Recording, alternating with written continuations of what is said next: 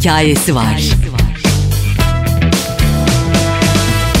Bu devirde albüm yapmak delilik mi değil mi? Bunun sorusunun aslında cevabını aradığımız bir bölümdür bu hikayesi var ve hikayesi anlatılmak üzere bir albümümüz daha oldu. Biz de bu fırsatı kaçırmadık. Evdeki Saat ve aslında Evdeki Saat'in ta kendisi Eren şu anda karşımda. Hoş geldin. Hoş bulduk. Merhabalar. Bu ikilemden yola çıkmayacağım. Şimdi grup muydu, tek miydi bir sürü şeyi cevaplamışsındır bir sürü yerde. Adam tek başına burada. Hepsi sensindir deyip özetleyelim mi burayı acaba? Özetleyebiliriz abi. Yani Evdeki Saat e, çoğunlukla benim ve ekip arkadaşlarım var gibi e, özetleyebiliriz bu durumu. Ya ben de çok bilmiyorum ama sanırım böyle artık. E tamam, artık Evdeki Saat deyince sen akla geliyorsun.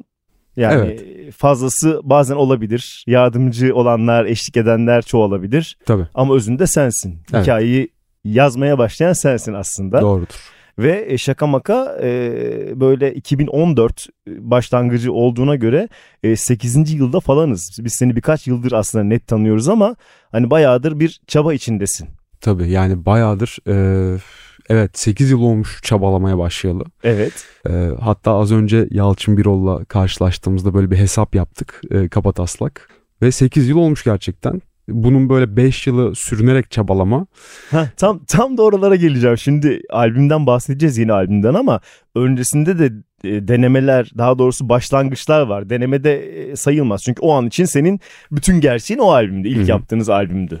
Şimdi bu yeni albümden, Huzursuzluğun Meyvesi'nden bahsetmeden önce biraz oraya dönelim istiyorum. Şimdi herkesin bir müzisyense bir albüm hayali olabilir doğal olarak. Hı hı. Ve bir şekilde şarkılarını, yıllarca topladığın şarkıları bir albümle bir araya getirdin. Ondan sonra mesela düşündüğün gibi gitmedi büyük ihtimalle. Ki, gitmedi, yani bizim e, çoğumuzun haberi olmadığına göre böyle söylüyorum. Mutlaka kitle vardır ama hı hı. o andaki hissin neydi ve devam etme motivasyonu ne oldu sonrasında?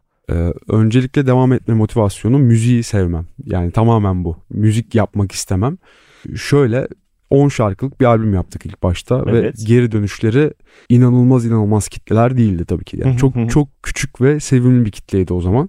Ee, ya o, o küçük kitlenin geri dönüşleri bile bizi mutlu ediyordu gerçekten. Değil mi? Hiçbir şey yokken ortada birileri senden bahsetmeye başlıyor aslında. Bu tarafı kıymetli. Tabii evet, yani arkadaşımla oturup şey diyorduk mesela, acaba Türkiye'de on bin kişi Evdeki Saat ismini duymuş mudur şimdiye kadar falan ya. Gibi hesaplar yapıyorduk kafamızdan.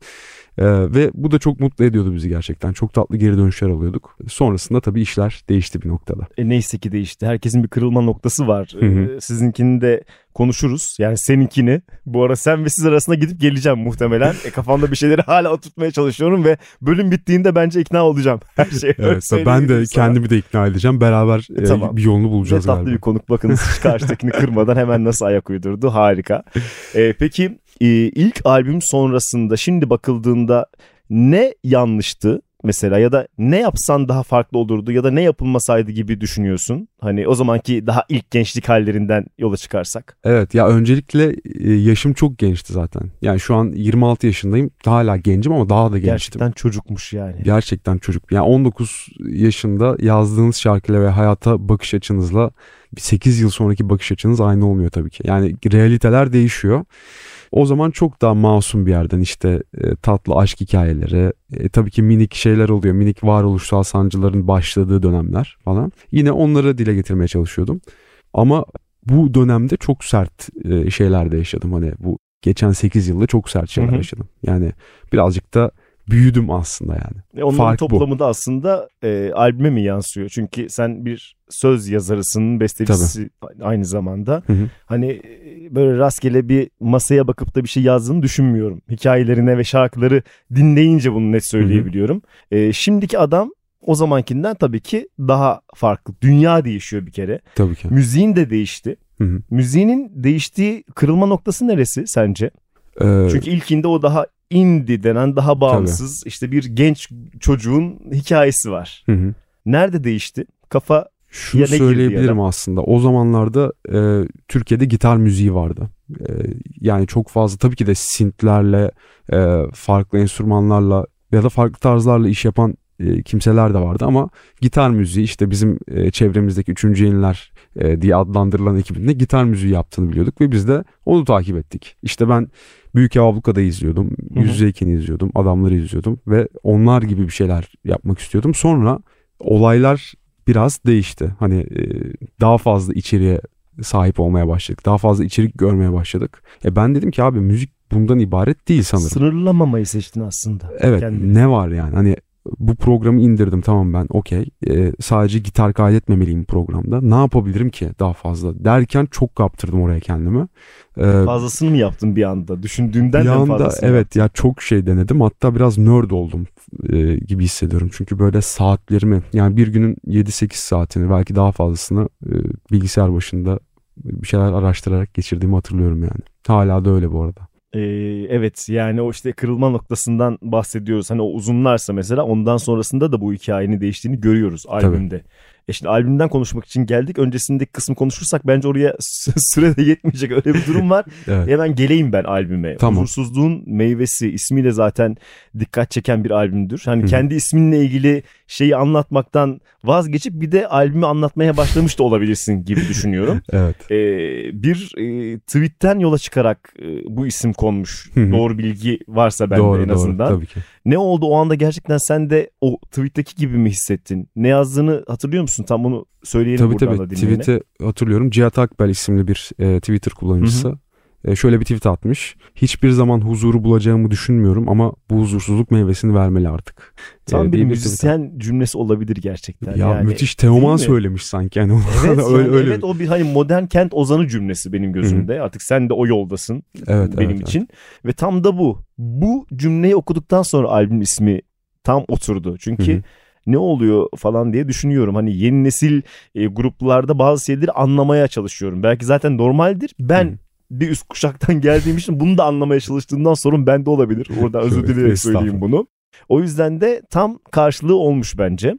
Evet. E, peki albüm e, yapma fikri nasıl oluştu? Ee, şöyle çok fazla single attık. Yani hep hep single atıyorduk. Artık e, biraz da ha, biz buyuz diyebileceğimiz bir şey e, ortaya koymak istedik aslında. İstedim ve istedik. Ya bu devirde hani zaten tek tek çıkarılıyor şarkılar ve bir şekilde insanlara daha kolay ulaşılıyor. Ama albümde e, o yüzden diyorum başta cesaret işi diye. Tabii. Şarkıların kenarda kalma ve hiç ortaya çıkamama hali var ya. Zaten muhtemelen öyle e, olacak ve şu an e, öyle olacak gibi gözüküyor ama ortaya çıkan iş içime sindiği için ve belki ulaşması gereken mesaj ulaştığı için belli yerlere şu an o konuda hiçbir soru işaretim yok. Yani hitler gelir geçer, hit yaparız. Şaka yapıyorum. Yani tabii ki de çok dinlenecek şarkılar da yapabiliriz günü geldiğinde. Yani bu anlık bir şey. Ee, ama o anda albüm gibi hissettim aslında. Bir Çünkü... de şimdi her şarkıdan hit olması bekleniyor tek tek yaptığında. Böyle bir ağırlığı hissediyor musun? Zaman zaman arkadaşlarımla konuştuğumda, yani Hı-hı. şarkı yapanlarla e, mesela bir albüm kafasında düşündüğünde B üç şarkısının daha zayıf olduğunu biliyorsun. Albümü Hı-hı. tamamlayan şarkıdır. Ama tek başına çıkardığında e, tam bir hit olması bekleniyor. Bu şeyi hissettin mi sen de? Her evet. şarkıyla bir beklentiyi yükseltmişsin. Uzunlar gibi değil falan gibi mesela. Diyeceklerdir abi. İnsanlar söyleyecek yani bunu. Hani uzunlar gibi değil de. Evet değil. Evet, çünkü bir tane var uzunlar. Evet. Ya da iki versiyonlu bir tane var. Değil yani. Sen sürekli hayatında mutlu musun? Değilsin. Ya da sürekli bir modda mısın? Değilsin. Ya işte örneğin Adana Köprübaşı'nı anlatacak olursam beş buçuk dakikalık bir şarkı tek başına çıkardığında e tabii ki de çok dinlenmeyecek yani. Bunun farkındayım. Ama biraz da şunu düşünüyorum. Ya ben konsere de çıkıyorum. Eğlenmek de istiyorum birazcık konserde. Yani e, işin anlam kısmı ayrı bir yerde. Tabii ki o anlam kısmını hiç bırakmayacağım ama biraz da hem kendimi hem de seyirciyi entertain etmem lazım. Şu an sahnede zıplamanın ve eğlenmenin verdiği mutluluk da bambaşkaymış hani. Bunu anlayabiliyorum. Değil mi? Ona da ihtiyaç var. E, tabii ki de. Yani girince çok rahatladım. O bölümü anlıyorsun net. Tabii. E, başka bir şarkıdan bahsedecektim ama Adana Köprübaşı'nı açmışken konuyu, onu bir tamamlayalım. Hı hı. Bu şarkı bağımsız olarak mı yayınlanacaktı? Çünkü daha öncesinde senin tweetlerinden gördüm. İşte arkadaşlar çıkıyor, geliyor falan diyorsun. Sonra hı hı. tarih değişti, pardon olmadı falan gibi senin tweetlerin vardır. Birkaç evet, tane evet, bir tane evet, değil. Evet, evet. Şarkının tarihi yine değişmiş arkadaşlar falan diyorsun.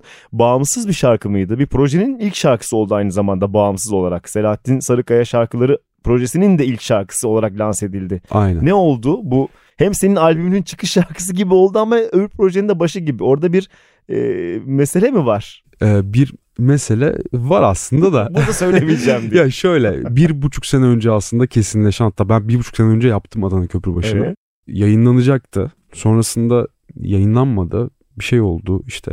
Ne olduğunu arada hatırlamıyorum işte. Tamam. Birileri gitti geldi falan. Sonrasında e, Mesela bana yayınlanacak dendi, sonra yayınlanmadı ama olabilir böyle şeyler. Tabii ki de planlar değişir. Olur, en doğru. Sonunda e, en hayırlısı oldu diye düşünüyorum. Çünkü e, gitaristimiz ve e, aynı zamanda bir bağlama üstadı olan Bahadır Adanalı ve dedim ki bunu artık seninle yapacağız yani. Tamam, varmış mesela, şarkında tabii, bir kaderi. E, bir kaderi varmış yani.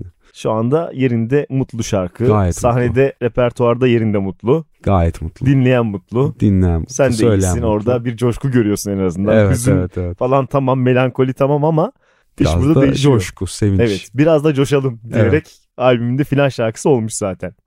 Şimdi albümün e, aslında tam bu devirde yayınlanması için mantıklı bir yol izlendiğini düşünüyorum. Şarkıları Hı-hı. önce birkaç tanesini önden verip hani...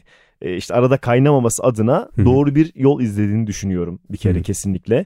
E, bu yine kafanızda olan bir şey miydi? Önce Sarmışık'ı veririz, sonra öbürünü veririz. İşte üç şarkıdan sonra albümü yayınlarız gibi bir şey var mıydı? Yoksa kendiliğinden mi gelişti? Evet, vardı yani. Bu planlı bir şeydi aslında. Çünkü gerçekten dediğiniz gibi albüm attığın zaman arada kaynama ihtimali Hı-hı. çok fazla. En azından biraz daha dinleyiciye ulaşılabile- ulaşabilecek şarkıları önden atalım dedik. Üç tane parça işte e, Sustum, Rüyadasın ve Sarmışık üçlüsünü önden attık.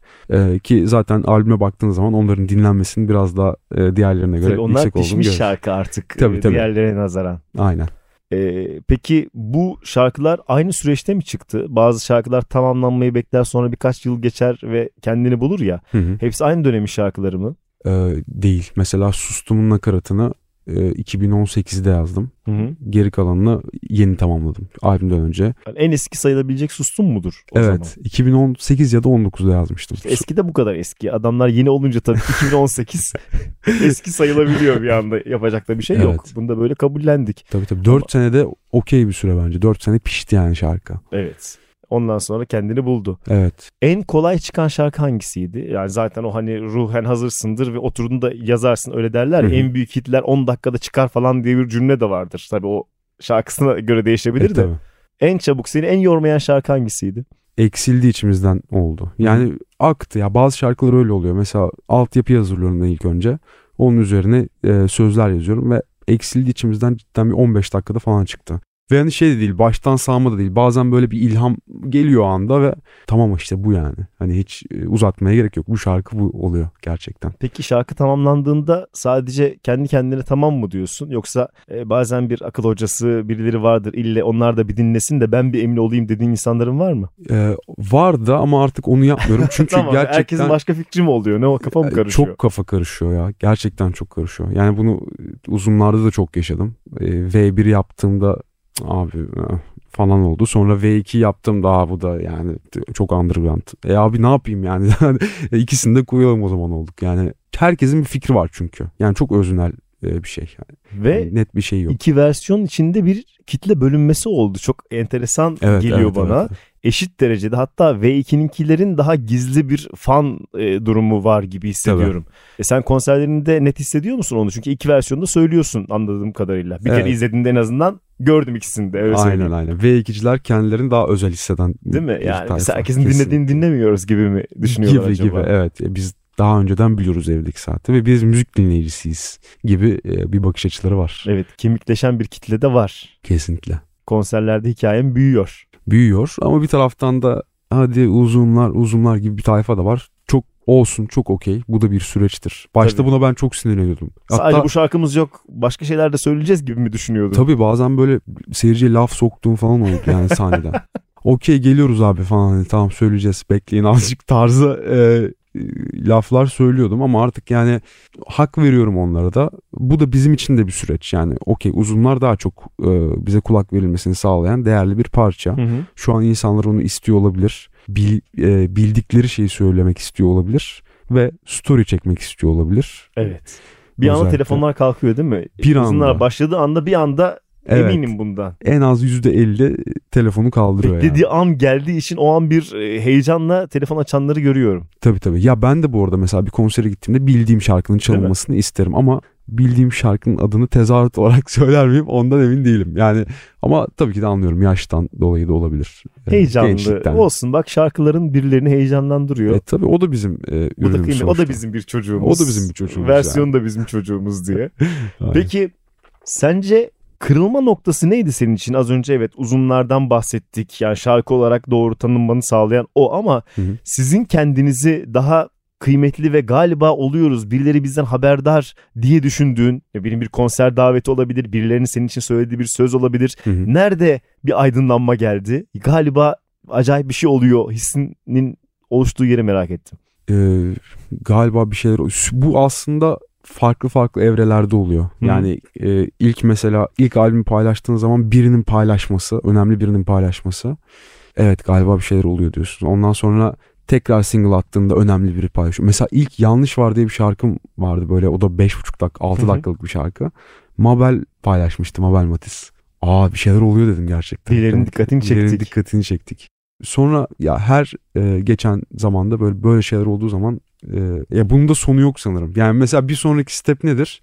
Şeye çok şaşırırım mesela. Globalden çok sevdiğim birinin paylaşıyor olmasın. Aa bir şeyler oluyor derim o zaman büyük ihtimalle. E çok mümkün. Çünkü aslında bir dünya müziği yapıyorsun sen. Yani ya umarım, umarım öyledir. Bu ülkeye ya da işte o kökenine daha doğuya ait bir şey de yapmıyorsun. Hı hı. E, o da var öğe olarak ama asıl yüzün daha işte dünyaya açık. Evet aslında. İstiyorum bir noktada. E, konserlerinde de bunu zaten hissediyorsundur. Çünkü aslında bir yeni müzisyenin ya da yeni grubun olmak isteyebileceği bütün İstanbul sahnelerinde sen çalıp söyledin. Hı hı hı.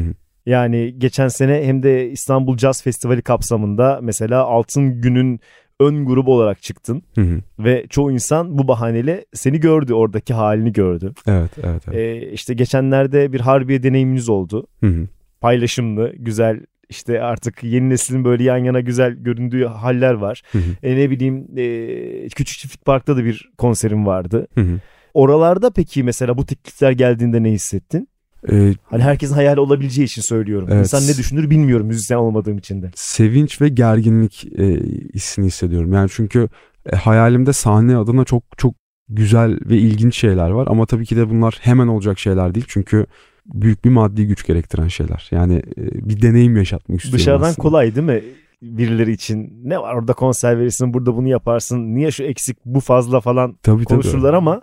Yok içeride gerçekten büyük bir gerginlik var yani. Ve e, şu, şu biraz üzüyor beni ya. Her zaman daha iyisinin olacağını bilmek ama e, işte biraz fazla maddiyat istiyor o durumlar. Yani ben mesela bir ledim olsa arkada güzel işte çok güzel bir dekorum olsa ya da aşırı güzel bir styling, bir koreografi, bir şeyler. Yani bunları çok istiyorum. Hatta kafamda planlar da var. Ee, ama bunlar tabii ki e, yavaş yavaş hayata geçecek şeyler. Bir sonrakinde bence bunları konuşacağız. Evet. Umarım. O yol umarım. Açıldı. Umarım. Yani öyle sen de görüyorsun. Ben de, ben de dışarıdan bunu gözlemliyorum. Yani sen üretmeye, eklemeye devam edersen kesinlikle hikayen değişecek. Evet. Kesinlikle. Teşekkür ediyorum bu arada. Gerçek vallahi hissettiğim bu. Neyse bu övme kısımlarını bile ayrı biz e, kendi aramızda büyütürüz, konuşuruz. E, albüme baktığımda şimdi üç şarkı zaten yayınlanmıştı. İşte Hı-hı. bir tanesi ekstradan Adana Köprübaşı. Yani en azından biliyoruz eseri. üç tane de yeni şarkı var. Evet. Bunlarla ilgili ekstra yapacağım bir şey var mı? Yoksa albümü yayınladık, dinleyen dinler, herkes kendi payına düşeni alır, ben yeni şarkıya koşuyorum durumu var mı?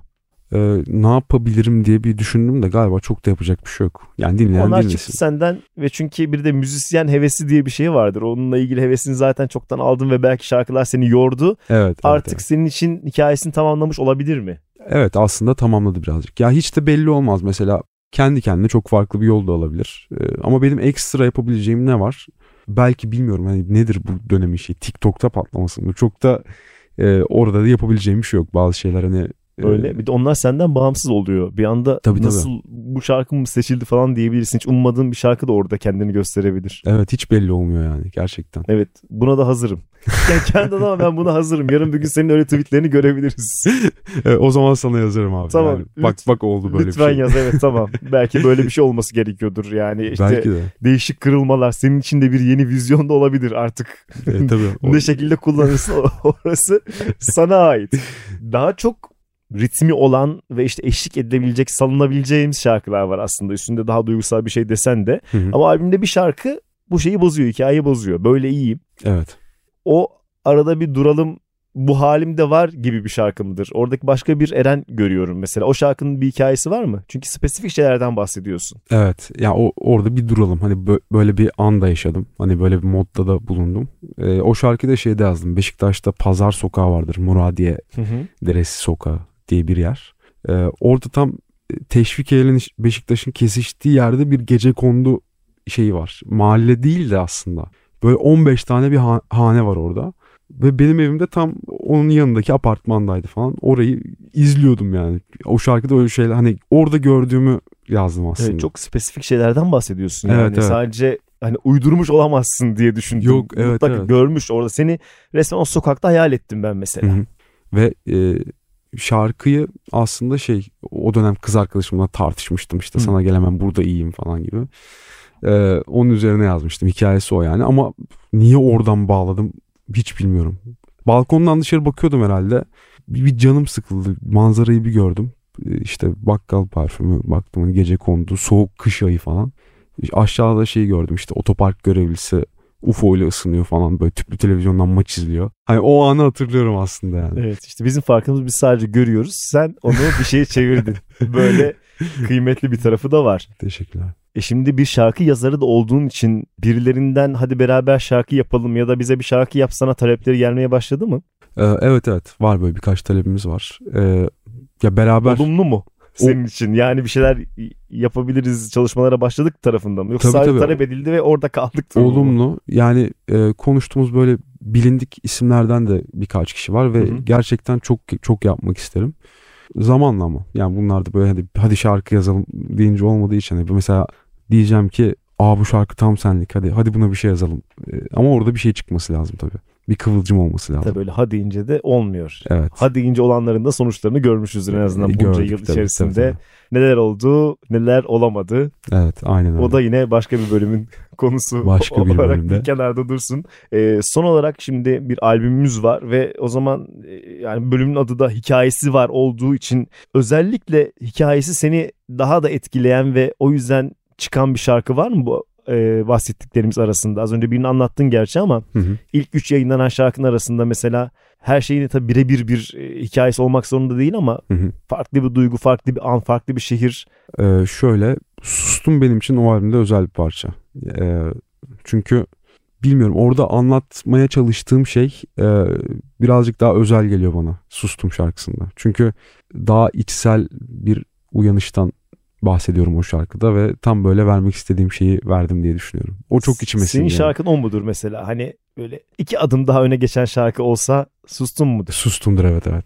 E tamam, bunun üstüne de ben artık ne desem nafiledir. Daha da hikayelerle işi bozmayalım. Herkes sonuçta kendi hikayesini yaratıyor aslında bir Aynen. yandan da. Birilerinin fon müziği oluyorsun. Tabii. Ayrılıkların, aşkların. Bu da acayip bir şey yani. Acayip canım ya, çok ilginç. Hani bazen e, nerede dahil oluyorsun hikayeye? Hiç hiç bilmiyorum yani. Kimler neler yaşıyor şarkılarla. E zaten Haberim hani yok. Evde dört duvar arasında yaptığın bir şeyin daha sonra birisinin hayatının şarkısı olması... Çok acayip bir şey değil tabii, mi? Tabii, yani ne büyük bir armağan gibi düşünürüm. Müthiş canım, müthiş bir olay yani. E gelecek bundan sonrası da sırada var herhalde. E, şimdi ne var kafanda? Albüm gerçi çok yeni ama. E, şimdi bir süre e, yazın canlı performansı geliştirmeye e, uğraşacağız. Hatta zor kısmı atlattık. Şu an biraz daha rahat rahat artık konser verelim. Bir orada özgüvenimiz yerine gelsin. Ondan sonra zaten bolca parça var. E, yenilerini de yazarım. Kaynağı sensin nasıl olsun. Kaynağı, kökü bende. Evet, tamam. bu, bu yeterli ve teselli edici bir cümledir ve finaldir kesinlikle. Evet, Hikayesi Var da e, Eren'le konuştuk. Daha diğer Evdeki Saat ya da tam tersi de geçerli olabilir. E, daha bol hikaye konuşuruz inşallah yıllar içerisinde. İnşallah. Yani bir on yıl sonra da başka şeyler konuşuyor oluruz. bir sekiz yıl sonra tekrar evet, Yalçın Birol'u görmeye. Tamam. Yalçın Birol'un programı oldu. Buradan da sevgiler gönderiyoruz kendisine. Teşekkürler tekrar. Teşekkür ederim. Çok sağ olun.